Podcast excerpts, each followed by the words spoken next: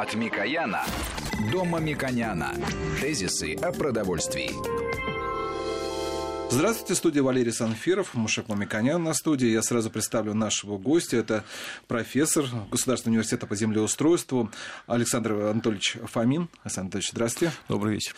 Почему мы решили сегодня как раз пригласить нашего эксперта? Сразу объясню, что мы часто достаточно говорили вот не только о качестве продуктов питания, но и о том, как у нас все меняется. Но вот э, как у нас меняется в системе образования, потому что очень важно, когда ты люди, которые занимаются продуктами питания, еще могут или вообще аграрными вопросами, они могут еще и грамотно тебе все рассказать, потому что иначе бывает, когда э, думаешь, сам иногда больше знаешь. А иногда, чем... когда они не рассказывают, на э, нашем э, рынке и в общественном сознании появляется огромное количество информации от людей, которые вообще в пищевых продуктах не разбираются никак. И каждый себя считает специалистом, потому что он потребитель, но это не является специалистом.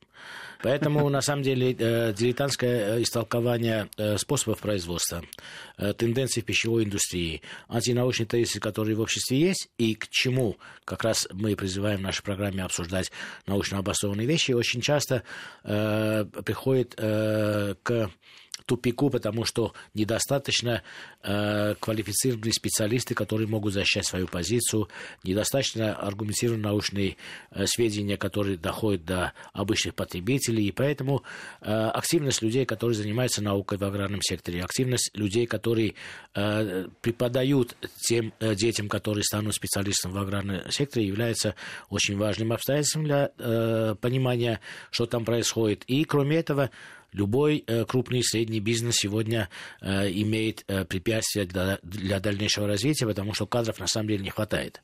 Те кадры, которые имеют опыт и практику, это я знаю ну, на многочисленных примерах, они успешно перекупаются одними компаниями другими, они стоят очень дорого, на самом деле, и это не приносит стабильности для развития компаний. Ну, они получили опыт, образование, их мало, их должно быть больше, должен быть рынок, когда предприниматель, предприятие может нанять тех, кто им нужен. А сегодня в большей степени происходит, он нанимает тот, кто есть, или перенимает более успешного. И это приводит к кадровой чехарде э, во многих подразделениях крупных аграрных э, предприятий. Поэтому, мне кажется, воспитание, этику, понимание, что такое аграрная профессия, ответственность этой э, профессии и заинтересованность новых студентов или новых учеников прийти в аграрный сектор является, мне кажется, важной социальной задачей. Ну что же, как он в состоянии находится? Ну, я, Александр если можно, не, хотел бы не, не отрывать образование от аграрной науки, потому что, с моей точки зрения, чем ближе будет аграрная наука к производству аграрного, сельскохозяйственного, тем больше э, у нас будет быстрее расти производительность труда, потому что, к сожалению, при всех там успехах, о которых любят говорить многие наши политики, мы по-прежнему по производительности труда отстаем в 2-3 раза от тех экономик, где сельское хозяйство высокоэффективное. Второй момент. Э, сейчас уже, может быть, в меньшей степени, но раньше часто ругали аграрную науку, что, мол, вот, вот вас так много, а где высокие технологии. Вот сейчас уже можно спокойно говорить о том, что меняется и аграрное образование, потому что, э, во-первых, то, что уже прозвучало, Э, эффективный аграрный бизнес, в основном крупный, конечно, уже сам начал быть заинтересованным в получении профессиональных кадров и начинает вести себе э, студента чуть ли не с первого курса. Я могу привести примеры, например, у крупной компании «Эконива», которая крупнейший производитель молока, на сегодняшний момент своя программа подготовки кадров. То есть они уже изначально заходят в ВУЗ, выбирают, берут себе на практике. Ну, то есть, в принципе, это должно вот так происходить. вот в связи с этим это компетенцию они получают? Ну, то есть, то, что нужно на данный момент, или все же классическое образование? Ну, сейчас модно говорить про скилл, так называемый, да, мягкие, там, твердые, там, профессиональные. Нет, есть классическое образование, от которого первое, что на, э, на ум приходит, когда говорят о, о сельскохозяйственных вузах, это механизаторы, там, инженер-электрик, инженер-механик. Но на самом деле образование тоже меняется. Вот мы предполагали, что мы поговорим о цифровом сельском хозяйстве. То есть это уже стало реальностью. Уже более года назад есть программа подготовлена, и уже даже, по-моему, в Тимирязевке появилась дисциплина именно цифровое сельское хозяйство. То есть вызовы есть, на них отвечают. Второй момент, э, то, что я начал говорить про предприятия. Вот э, раньше всегда говорили, как можно учить готовить специалиста студента, если у него комбайн стоит произведенный в 1978 каком-нибудь году. Уже этого нет. На сегодняшний момент даже компания «Россельмаш» практически во все крупнейшие э, вузы поставляет современную технику. И надо сказать, что государство откликнулось. То есть это не просто дарят. Ростельмаш все-таки коммерческая структура, она не может всем подарить комбайн. Выделяются бюджетные деньги. Более того, я не выдам большую тайну. Естественно, э, по большой скидкой им поступает комбайн. И иногда аграрные вузы продают этот комбайн и просит еще, заработав на этом. Ну, такая маленькая хитрость. То есть уже у нас и административный аппарат научился заниматься немножко бизнесом. И с моей точки зрения, вот это высокая потребность э, в новых технологичных специалистах, потому что сейчас, когда техника стоит огромных средств, э, больших знаний, к сожалению, проблема, что просто вот э, научить переключать скорость и включать кондиционер, у нас теперь кондиционер не только в импортных, но и в российских комбайнах, естественно, есть, этого мало. То есть надо понимать и экономику аграрную. На сегодня востребованы совершенно уже другие профессии, которые раньше никогда не были востребованы. Да? Вот я вас удивлю, например, оператор дронов. Да? Все, сейчас это модно, дроны, дроны, но в сельском да. хозяйстве это очень важная очень применимо, вещь. да. Да, очень важная вещь. На сегодня, э, если мы говорим вообще о участии государства в поддержке аграрного бизнеса, там, аграрной науки, аграрного образования, то высокая востребованность, например, специализации там, сельскохозяйственный эколог – ну, все прекрасно понимают, что экология – проблема, и сельское хозяйство тоже нарушает эту экологию. И нужны специалисты. Вот в нашем государственном университете таких специалистов уже готовят. То есть э, даже изменение э, стиля скажем, метода поддержки государственной с большей ориентацией на сохранение ландшафтов природных, сохранение экологии, создание условий, когда даже тот же самый севооборот не разрушает почву, а способствует ее возрождению. К сожалению, у нас был период, когда у нас главная задача была накормить скорее, да, и задачу ставили, давайте заниматься все срочно импортозамещением. Вот. Да, но вот нужно сказать, что здесь идет как раз эволюционный, э, э, эволюционный переход да. от э, вала, от того, что нужно дать новый объем производства, и на самом деле вышли уже на экспорт, это означает, что многие проблемы решены, качественно меняется представление, что такое сельское хозяйство сегодня, и что оно должно быть, каким оно должно быть завтра. Ну, те факторы, которые Александр Анатольевич называет, на самом деле это называется устойчивым развитием. И устойчивое развитие – это как раз щадящее отношение к экосистеме. Э, любое действие компании не должно нанести вред природе, обществу, человеку, работнику. И вот в этой концепции нужны новые профессии, новое понимание и новая идеология. И э, перечисляя конкретные компании, которые участвуют в содействии образовательным программам в аграрном секторе, я бы отметил еще один очень интересный положительный пример. Я сам наблюдаю за ним очень с большим вниманием. Это Агробелогория, которая э, инвестировала в современнейшие лаборатории, которые имеют оснащение так же, как и на современном современном предприятии, э, ну, это бывший техникум, это как колледж по, по современному, они под себя уже под новые технологии готовят профессиональные кадры, которые на следующий день могут уже прийти э, на производство. Но одновременно давайте скажем о критике, потому что многие коллеги, которые приходят э, студентами, становятся студентами и хотят получать образование и прийти в аграрно развитый компаний с точки зрения современной техники и технологий, они встречают программы, которые в некоторой степени, может, устарели, потому что критика аграрной науки или критика аграрного образования тоже имеет, наверное, какую-то почву. Я да, часто бываю и иногда с лекциями выступаю в разных, в том числе аграрных университетах. Я вижу, что у ребят горят глаза, не у всех, правда, как обычно бывает, и в наше время так было. Но на самом деле те вещи, которые для э, предприятий, для специалиста предприятий уже являются ежедневным опытом, для них является новинкой. Мне кажется, вот здесь мы пока еще отстаем, чтобы уровень всех вузов, их программ быстро-быстро менялось. Вот э, как вы считаете, какие меры могут содействовать этому? Популяризация этих новых э, направлений или же какие-то поощрительные э, гранты или какие-то способы их привлечения. Вот, например, каждый раз когда аграрные э, компании собираются, и мы часто бываем на таких мероприятиях, то ли это будет э, как, какой-то э, конференция или пленум какой-то, да, где подводятся итоги или поощряются те или иные э, выдающие успехи компаний, я не вижу в зале э, лимита выделенных мест для студентов-аспирантов которых мы можем пригласить, чтобы они слышали э, те же вещи, что мы говорим. Иногда ко мне обращаются, не, мог ли я, э, не могу ли я попросить организаторов, чтобы бесплатно пропустили на конференцию 10-20 студентов. А на самом деле конференция дорогая, потому что около 5 тысяч э, платит компания или 7 тысяч платит компания, чтобы его специалист участвовал в этой отраслевой конференции.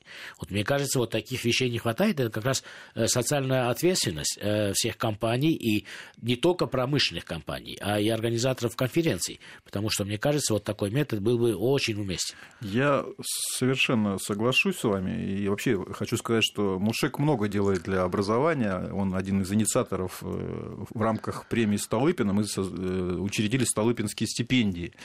И у нас сейчас студенты, а, получающие образование в аграрных вузах, начали получать стипендии. Ну, проблема только в том, что, к сожалению, аграрный бизнес, э, мы говорим о социальной ответственности, ну, есть те, которые сами ведут программу, но большинство же не ведут каких-то программ э, в учебных заведениях, но не сильно поддержали этот проект, будем честны. Но, тем не менее, мы надеемся, что он будет развиваться. Вторая тема. Мне принципиально важно, вот Мушек сказал, что он сам приходит читать лекции. Вот я всем своим знакомым, я пришел осознанно преподавать, э, будучи и успешным э, аграрным бизнесменом, будучи и политиком, и, и тем не менее я для себя решил, что моя задача, вот сейчас миссия моя, это передавать те знания, которые я получил. К сожалению, ну, я не хочу про своих коллег говорить огульно. Естественно, разные преподаватели бывают, но все-таки большая часть преподавателей достаточно, ну, в таком зрелом, мягко скажем, возрасте, которые, ну, может быть, и не, не имели опыт уже работы в рыночных условиях экономики, а аграрная экономика поменялась кардинально, это совершенно другое. Это не то, что было там до 90-го года.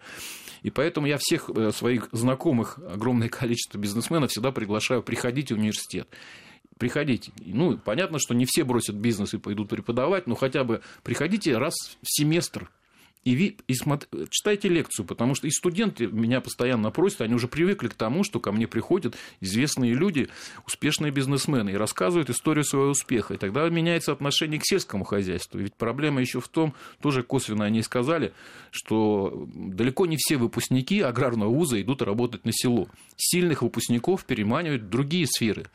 Хотя был период во времена после дефолта, когда э, в сельское хозяйство пришли менеджеры из, из такого сырьевого, так скажем, сектора вложили деньги и принесли эффективный менеджмент.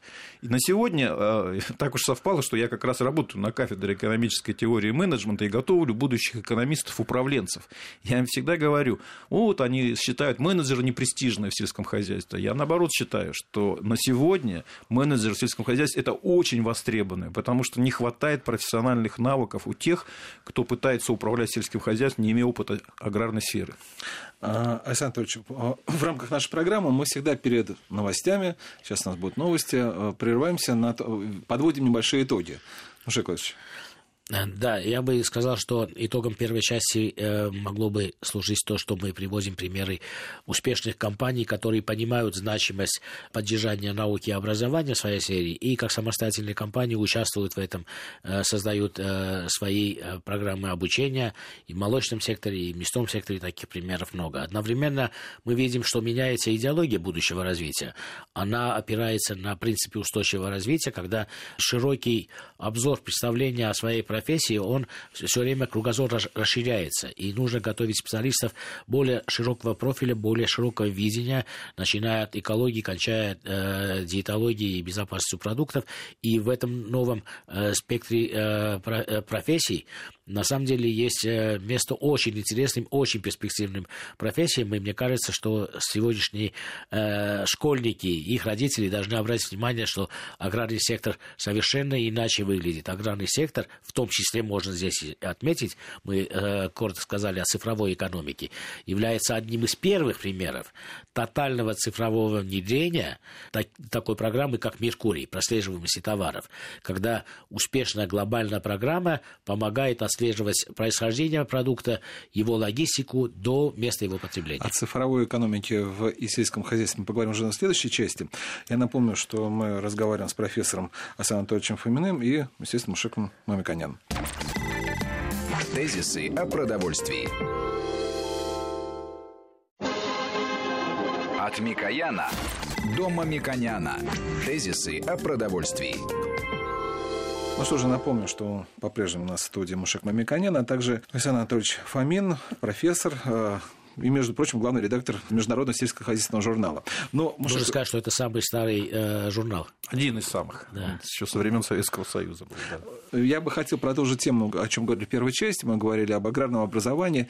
Мушек Ильич сказал, как нужно вот заинтересовать, чтобы шли кадры, появлялись новые кадры в университеты или соответствующие, чуть по рангам пониже учебное заведение. И он сказал, это через гранты или это через э, какие-то другие методы. Но при этом Машек Владимирович, как выяснилось, у нас все же учредил в том числе гранты в сельском хозяйстве, он пошел через гранты, через материальную ну, заинтересованность. А до этого говорил о том, что э, кадров у нас мало, поэтому их переманивают. Ну, да. может быть, действительно ну, заинтересованы. Во-первых, из скромности не говорю, потому что э, меня очень часто даже спрашивают, а почему программа названа так нескромно, но я всегда ссылаюсь на то, что это редакция назвала, а не я. Поэтому я не говорю о грантах. На самом деле гранты не для поощрения э, обучения, а это помощь тем ребятам, которые пришли с глубинки. Они хотят хорошо учиться. И ректорат принимает решение, что именно они достойны получить небольшую э, добавку к своей э, стипендии. А скорее это двойная стипендия. Да? И ну, да. они один год имеют возможность ну, улучшить свои э, жилищные условия или там, проживание в крупном городе. Это достаточно большое препятствие. Что касается вот возраста преподавателей, опыта преподавателей, мне кажется, здесь я скажу, и мой опыт жизненный тоже э, об этом свидетельствует. Я не считаю, что преподаватели, которые имеют зрелый возраст, это недостаток. Я считаю, что это большое преимущество. Потому что вот я веду иногда вот лекции, доклады, я смотрю, что людям не важно, какого ты возраста. Было раньше модно, что вот ты должен э, быть по стилистике близок, э, близок к молодежи, а не, э, доверие какое-то должно быть. Сегодня люди э, смотрят, что ты говоришь, какую ты миссию несешь, если э, в твоем разговоре что-то новое о будущем. И поэтому э, только опытный, с моей точки зрения, преподаватель опытный преподаватель, но которые имеют современный опыт рыночного управления. А это вот то поколение, которое сделало э, аграрную революцию, когда они были молодые, 30-40 лет, сейчас им 50-60 лет, они должны прийти, не преподавать, они прийти должны в вузы, и помогать преподавателям э, сообщить нечто новое о современной аграрной политике и э, экономике в России. Мне кажется, это очень важно. И я с ужасом вспоминаю период, когда мне было 26 лет, я стал заведующим кафедрой, 27 лет. И что я мог донести до студентов, вот для меня сейчас это советский период был. Для меня сейчас это, например, кажется ужасным, потому что не имея промышленного опыта, ну, ты том, только можешь излагать то, что ты просто почитал или э, обучался, и это и излагаешь. То есть это они сами могут сейчас почитать. Поэтому мне кажется, что это представление о том, что нужно э, э преподаватели, чтобы были только молодые, мне кажется, это устарело, потому что те молодые, которые сделали революцию, революции, им уже сейчас за 50. Ну, аграрную революцию в России это последние 20 лет, на самом деле, да?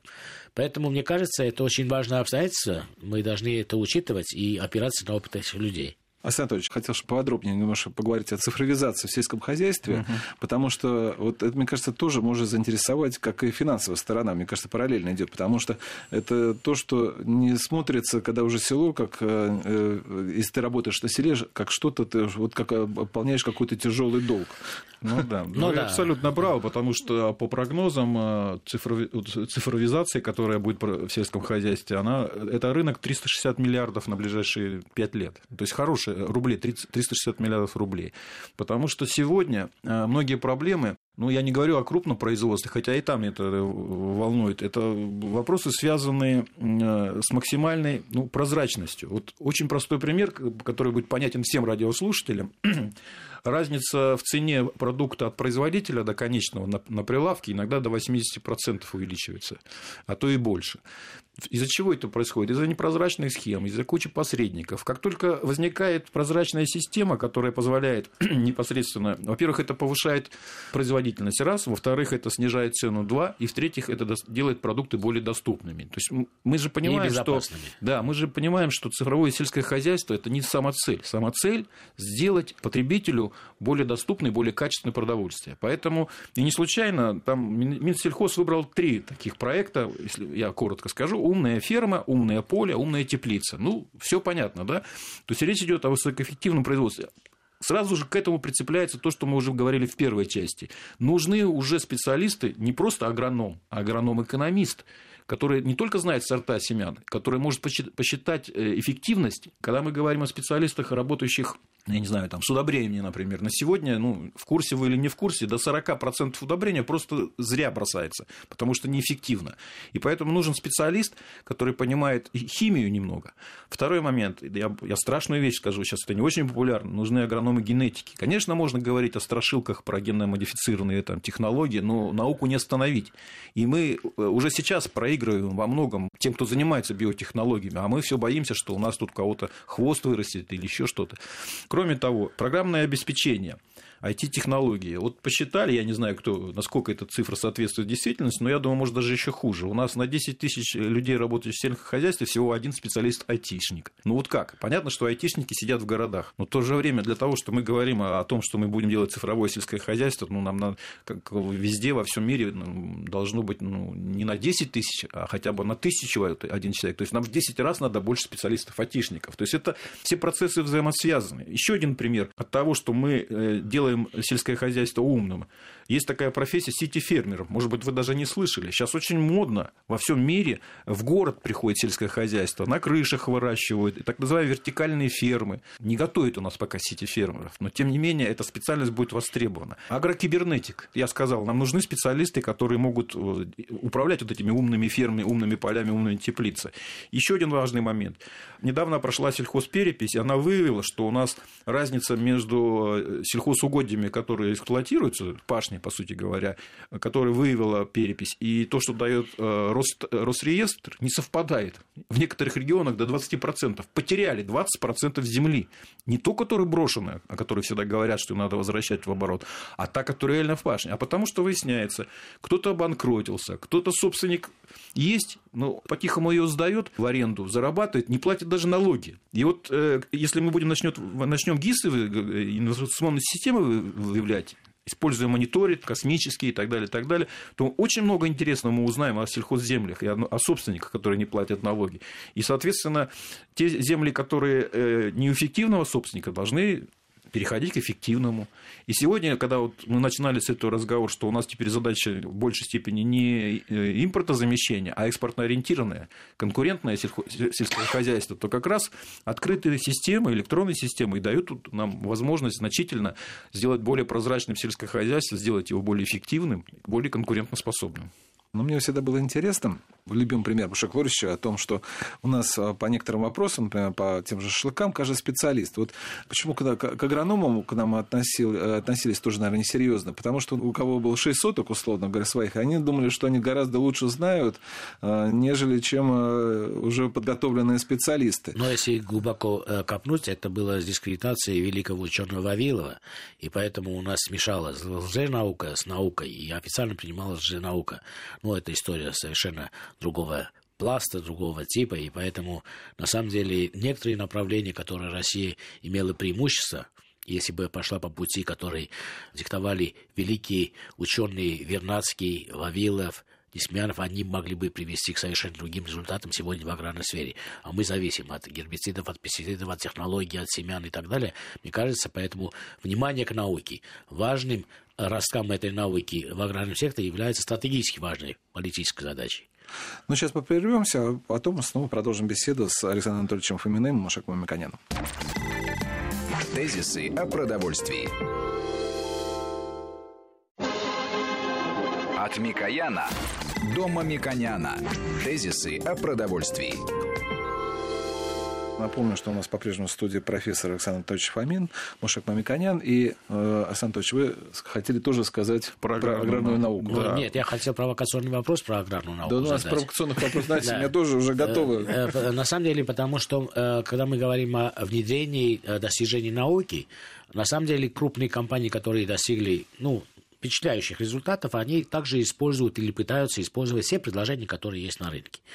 Очень часто они говорят, мы испытывали это, но это недостаточно конкурентно. Ну, например, э, в генетике, да, животных, например. Да? Но одновременно у российского правительства есть бюджетные средства, которые идут на аграрную науку. Да? Вот э, если анализ, э, насколько наши вложения в аграрную науку дают результативность, да, можно сказать, что результативность не всегда считается внедрением а это означает, что у нас фундаментальные исследования идут в аграрной науке, и мы пока еще не находим до практики применения.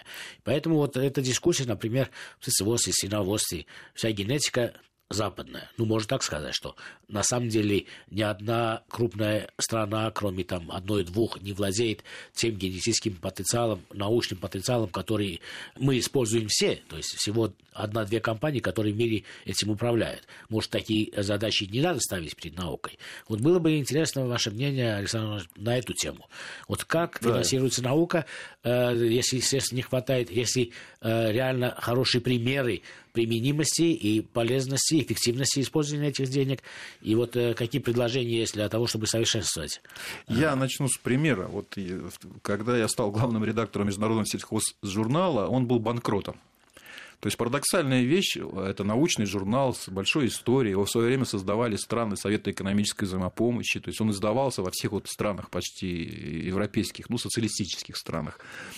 А потом произошла такая ситуация, что эти журналы научные перестали кому-то быть нужны. А в то же время происходило такое своеобразное, ну, уж извините, я буду такие термины, которые даже я иногда использовал в 2000-х годах, что очень часто аграрная наука отдельно, аграрный бизнес отдельно. И они встречаются и ругаются. Там, типа, вы нам не заказываете, а вы нам ничего не даете. Вот так же происходило с журналом. Когда я столкнулся с тем, что журнал убыточный, я просто сказал, давайте мы изменим политику журнала. Давайте все таки хоть он и научный, но он должен быть научно-практическим. И я прямо обратился к некоторым руководителям, давайте вы будете заказывать вы будете заказывать темы, которые вам интересны. Вот я просто приведу пример. Э, у нас есть компания Еврахим, известная компания, они производят удобрения. Вот пример того, как они стали заказывать ученым, они объявили конкурс научных статей прикладного характера. И вот мы уже с ними работаем три года, они уже довольны, потому что они открыли новый пласт ученых, с которым никогда не работали. На сегодня даже вплоть до того дошло, что она стала международной. В одном из конкурсов победил казахский ученый, который предложил новые технологии для тех удобрений, которые производит Еврахим.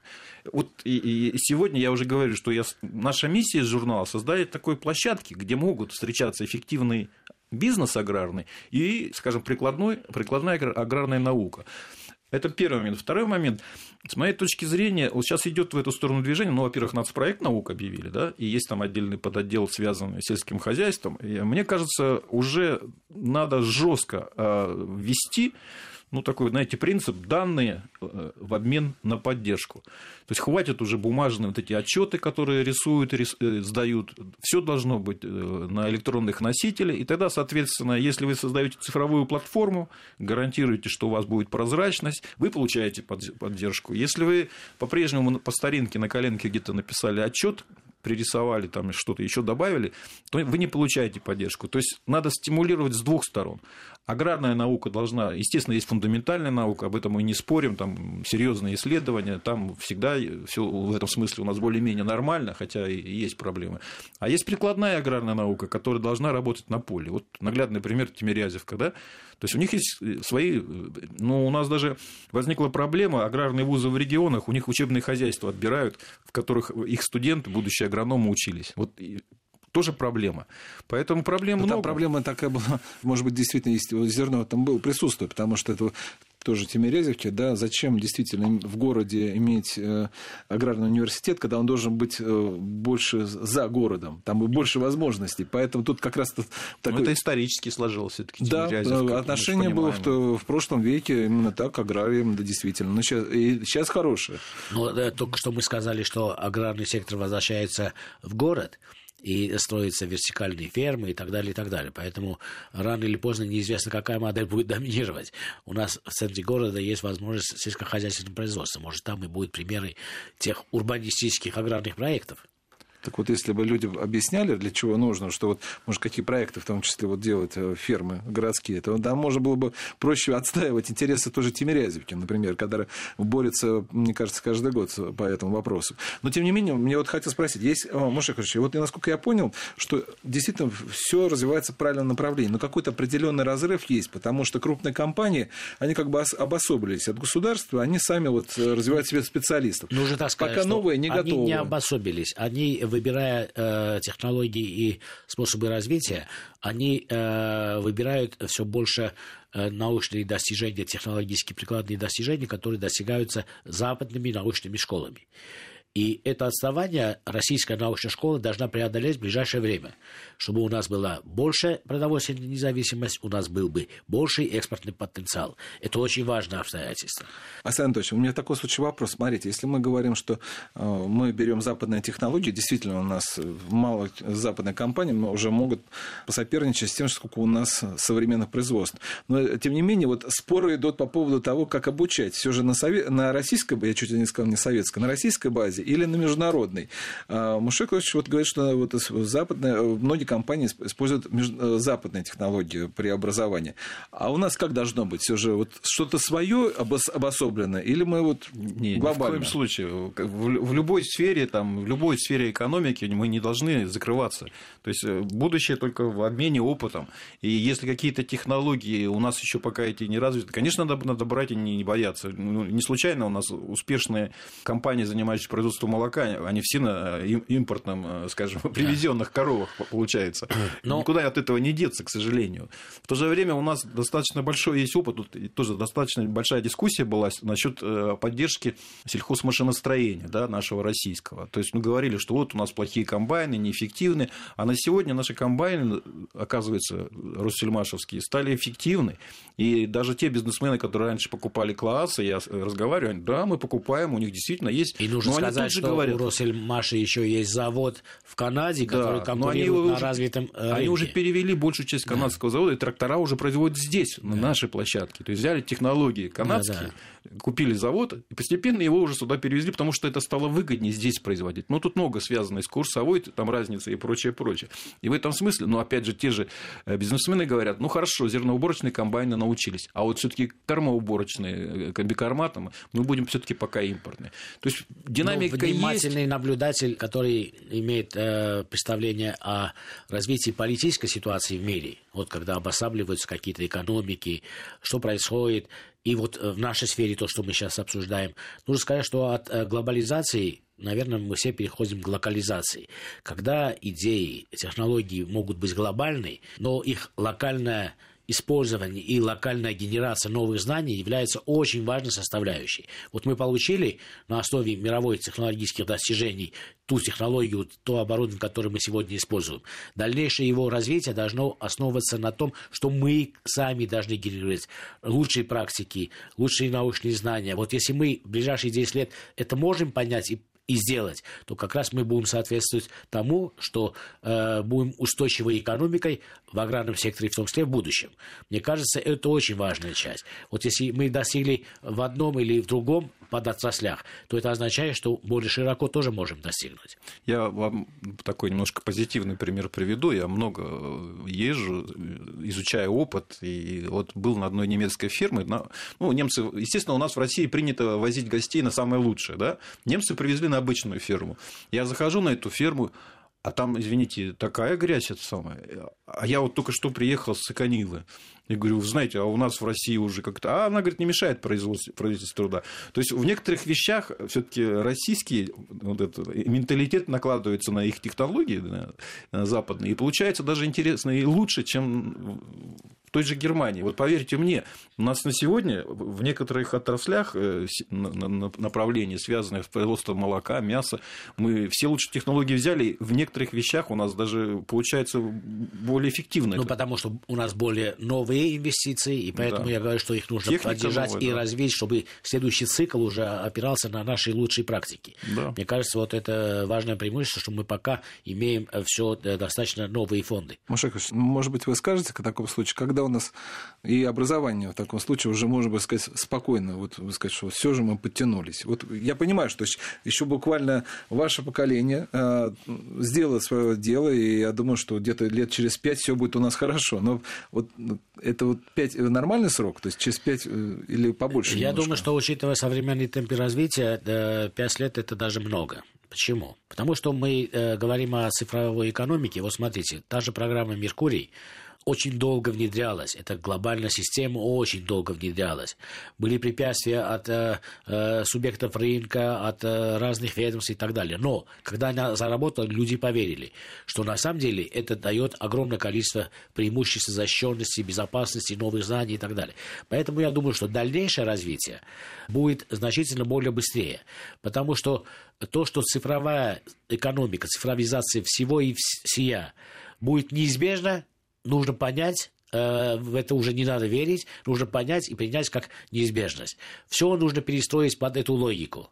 И если э, мы так видим и так делаем, а на самом деле ряд программ, которые мы сегодня наблюдаем и от э, государства они исходят, они приведут к тому, что и специальности, которые э, в аграрных вузах преподаются, будут строиться на этой системе. А это, само собой, уничтожит все э, э, архаичное, и оно будет преобразовано в новое. Но я должен обязательно добавить одну вещь. Мы должны нормативно-правовые акты поменять, потому что цифровизация, если цифрует глупость, мы получим неустойчивую экономику. Мы должны поправить нормативно-технические Ну, я надеюсь, что в следующей программе мы об этом тоже обязательно поговорим. Я благодарю профессора Александра Анатольевича Фомина, Мушека Мамиканяна за участие в нашей программе. Программу провел Валерий Санфиров. Всего вам доброго. Тезисы о продовольствии.